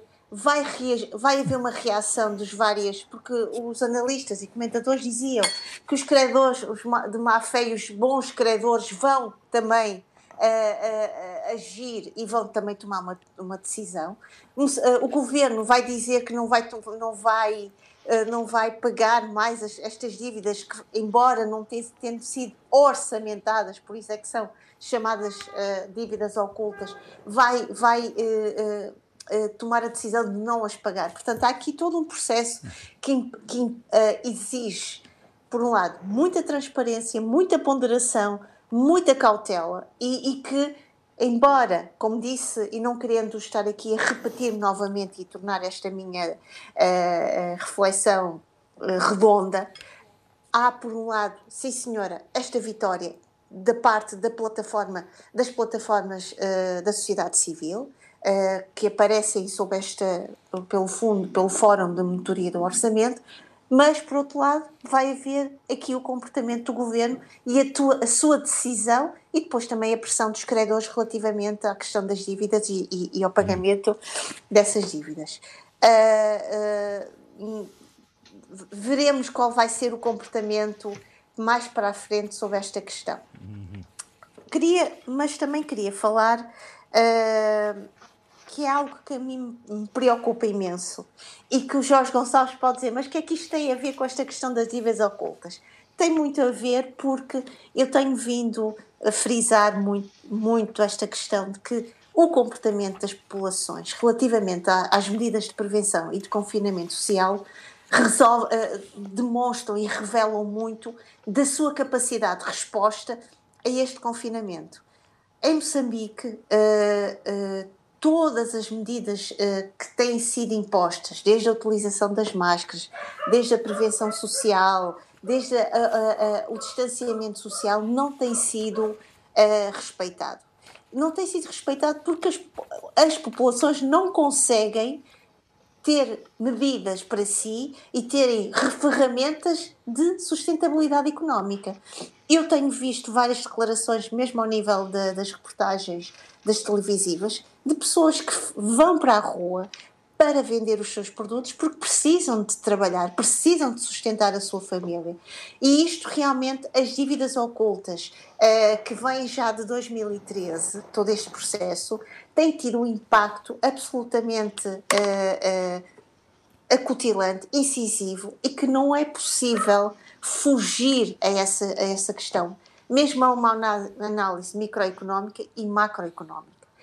Uh, e neste sentido, queria referir que uh, o, todo o comportamento do, da pandemia do Covid-19 em Moçambique tem trazido muitos problemas relativamente a esta questão. E também uh, tem trazido problemas também no que diz respeito a, a alguns, à emergência de casos Uh, uh, mais específicos. Por exemplo, uh, em Sofala, até o momento em que estou a falar, há detectados 115 casos positivos. a Bíblia. Não, não, de, de, desculpe. Oh, Sheila, estava a falar, diga, diga. desculpe. Não, é que de repente pensei que o Abílio Não, a única, a única interferência não, foi, não, não, de novo, foi de novo aí o canídeo. Foi a única interferência. Ah. Uh, peço imensa desculpa. não consigo pará-lo porque ele não é meu, portanto não posso calá-lo. Sim, faz uh, Portanto, neste momento temos em Moçambique 115 casos positivos, nomeadamente, e eu queria referir o seguinte: uh, o, o perfil dos infectados é muito interessante porque a taxa etária é muito baixa. Temos pessoa, crianças de 5 anos, 18 meses temos o sexo menino predominantemente aqui e uma, e uma, uma faixa etária baixa, jovem, uh, o que significa que há uma grande uh, procura, de, há uma grande necessidade de mobilidade social, há uma grande necessidade de, de, de das pessoas procurarem a sua sobrevivência económica. E, portanto, quando faço esta relação Uh, uh, com o que estava a referir uh, anteriormente, eu acho que é importante sempre relacionar os contextos e foi por isso que eu também trouxe aqui para a análise, sim, sim. neste momento, como é que o Covid-19 e como é que esta pandemia e como é que a resposta da população a esta pandemia é, é tão, está tão ligada a determinadas decisões do passado e que não é um passado tão, tão longínquo, é um passado muito recente, se cruzam e eu acho que era importante uh, uh, fazer estas relações porque eu acho que é essencial perceber que nos cenários uh, de um país nada está estanque, pelo contrário, há sempre estas influências e estas consequências a médio e a longo prazo. Muito bem. Depois, queria também referir Uh, o Jorge Gonçalves enviou-me e agradeço muito a declaração de, da deputada Ivone Soares, que é a líder parlamentar da RENAM, relativamente à, à, à, à Conta Geral do Estado. À Conta Geral do Estado de 2018. Hum. E, novamente, é uma reação uh, que me pareceu. Uh, não, isso só, só me parece importante porque o perfil de comportamento do Estado relativamente à questão da, da à questão da orçamental e às dívidas e à contração de dívidas parece manter-se ao longo do, do, dos tempos. Uh, uh, não parece haver muita aprendizagem dos factos ocorridos, não é? É lógico que a Frelimo continua a, a proteger-se.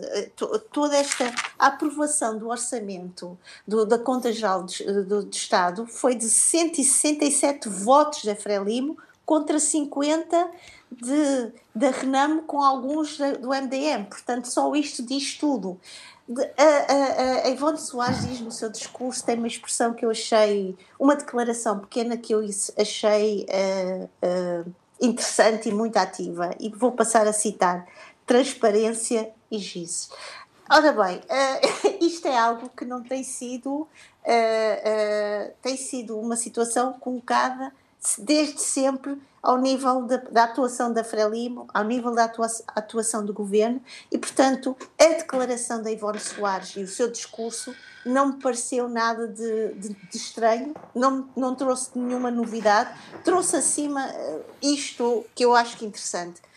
Ivone Soares é realmente uma líder parlamentar ativa, crítica, atenta, Agora veremos o que é que o, o, o, o, governo e a própria Frelimo irá fazer.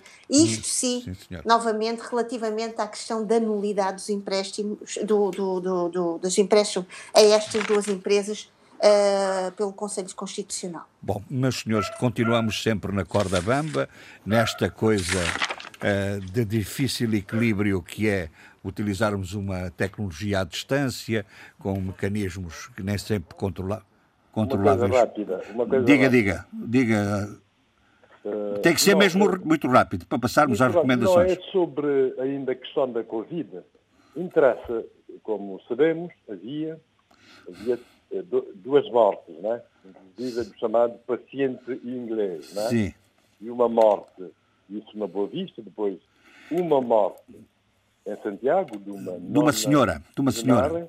Sim, de uma idosa. Sim. Mas agora ocorreu uma segunda morte, que era o paciente que, segundo os dados de quarta-feira, estava em estado crítico e sujeito a ventilador.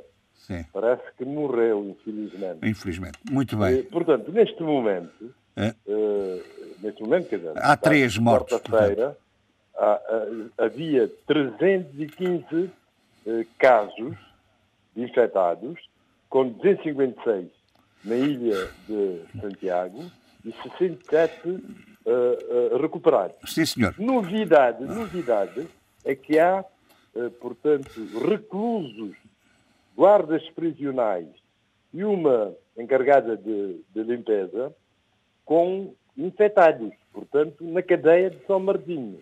Uhum. E a Comissão é uma cadeia que está sobrelotada, porque foi.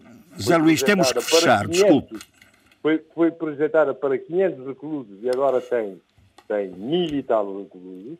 Por isso é que a Comissão Nacional de Direitos Humanos diz que se não se pode recorrer ao mecanismo de indulto, porque entre esses reclusos há, portanto, diabéticos, doentes renais, portanto, pessoas que pertencem aos grupos de alto de risco, risco. sim. Eu queria fazer referência ainda só a uma coisa, que é o voto de pesar do Parlamento Cabo-Verdiano pelas mortes de, de Filiberto Vieira Lopes e Cacá Barbosa, eh, que me parece muito bem, muito bem, apesar de eles não terem sido vítimas eh, da Covid-19. É? Sim, senhor. Uh, uh, sugestões muito rapidamente. Eduardo, quer começar? Exatamente. Eu tenho um, um livro do Jared Diamond, Como se renovam as nações. este é um livro apropriado para este momento, não é?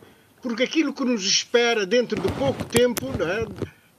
o chamado o day after do, do Covid-19, vai ser extremamente preocupante e tem que haver, de facto, um conjunto de ideias novas para superar esta crise que nos espera. Por outro lado, só para terminar, eu acabei de receber um, um relatório uh, sobre a Guiné da Global Initiative Against Trans Transnational Organized Crime em 2020, Breaking the Vicious Cycle isto é, quebrando o ciclo vicioso. o, a política, cocaine politics em Guiné-Bissau. Portanto, os autores são Mark Show e A. Gomes, que é do Aristides Gomes. Isto Maio de 2020 Muito e bem. são 26, é 26 sobre a, páginas. Sobre a questão do tráfico, não é? De droga. Exatamente, que eu vou bem. reencaminhar, promessa feita, vou reencaminhar para os colegas, está bem? Muito obrigado. Obrigado, uh, Muito obrigado. Uh, uh, Obrigada. Sheila, Obrigada. Sheila, sugestão. Sim, queria. eu, tinha, eu vou sugerir, devido à, à nossa, ao nosso debate sobre o que se está a passar no Brasil, Uh, vou sugerir um livro que está, foi recentemente publicado em Portugal pela editora Objetiva e que nos ajuda a perceber muito bem uh, o cenário atual brasileiro, que se chama Sobre o Autoritarismo Brasileiro, da historiadora e antropóloga Lília Quartz. Uh, aconselho a ler a entrevista realizada a esta académica, que saiu a semana passada na Y, e vamos perceber muito bem Sim, um senhor. Jair Bolsonaro hoje. Sim, senhor. Adolfo, que tem alguma sugestão, não? Não, não, não, pode ser. Uh, não. então vamos ao Zé Luís. Qual é a sugestão que tem? Eu, nesses tempos da pandemia, sugiro uh, A Peste, da Alberto Camus, de mil, hum. Prémio Nobel de 1927, e por razões que o Jorge Gonçalves vai perceber quando receber um texto meu sobre a a SARS-CoV-2 e, e, a Covid-19 de Luís Sepúlveda, uhum. As Rosas de Atacama. Muito bem. Sim, senhor. E, Abílio, para fechar. Uh, muito rapidamente, dois, uh, dois textos. Um, um livro, R. Guy Gelber, O Dragão e os Diabos Estrangeiros, a China e o Mundo de, 1100, de 1100 a.C. até a atualidade. Sim um livro fabuloso, é de 2007, eh, da Guerra e Paz. Aconselho vivamente a leitura, enfim, não é Sim, propriamente é ideológico, mas qual é um é dispositivo histórico. O segundo é eh, a lei, ou seja, a Lei Pública 88-352 de dezembro de 1964, que está no site do Congresso dos Estados Unidos da América. Essa lei é eh, simplesmente a Civil Rights Act de 1964. É a Bíblia Sim, de qualquer uh, antirracista liberal. E, e, e, em relação à, música, que sei que quer propor uma. Vamos ouvir. Tony Allen faleceu uh, a semana e meia. Every Season, do seu álbum uh, Home Cooking, que é a situação em que todos estamos uh, neste momento. Aqui, uh, Tony Allen, mais um outro grande músico, mais jovem, muito jovem mesmo, Thai, inglês nigeriano, ou nigério inglês, que faleceu também em consequência da Covid, a coisa de 8 a 9 dias atrás. Portanto, dois Muito falecimentos bem. numa única canção de dois grandes músicos africanos de gerações eh, opostas. Sim, senhor. Então, cá estaremos na próxima semana.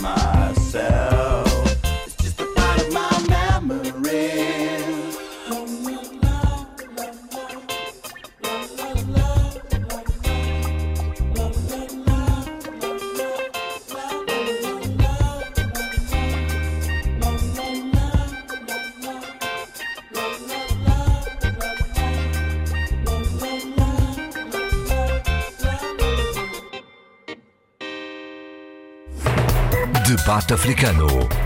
Cinco vozes. Cinco países. A análise dos principais assuntos da semana. Na IRDP África.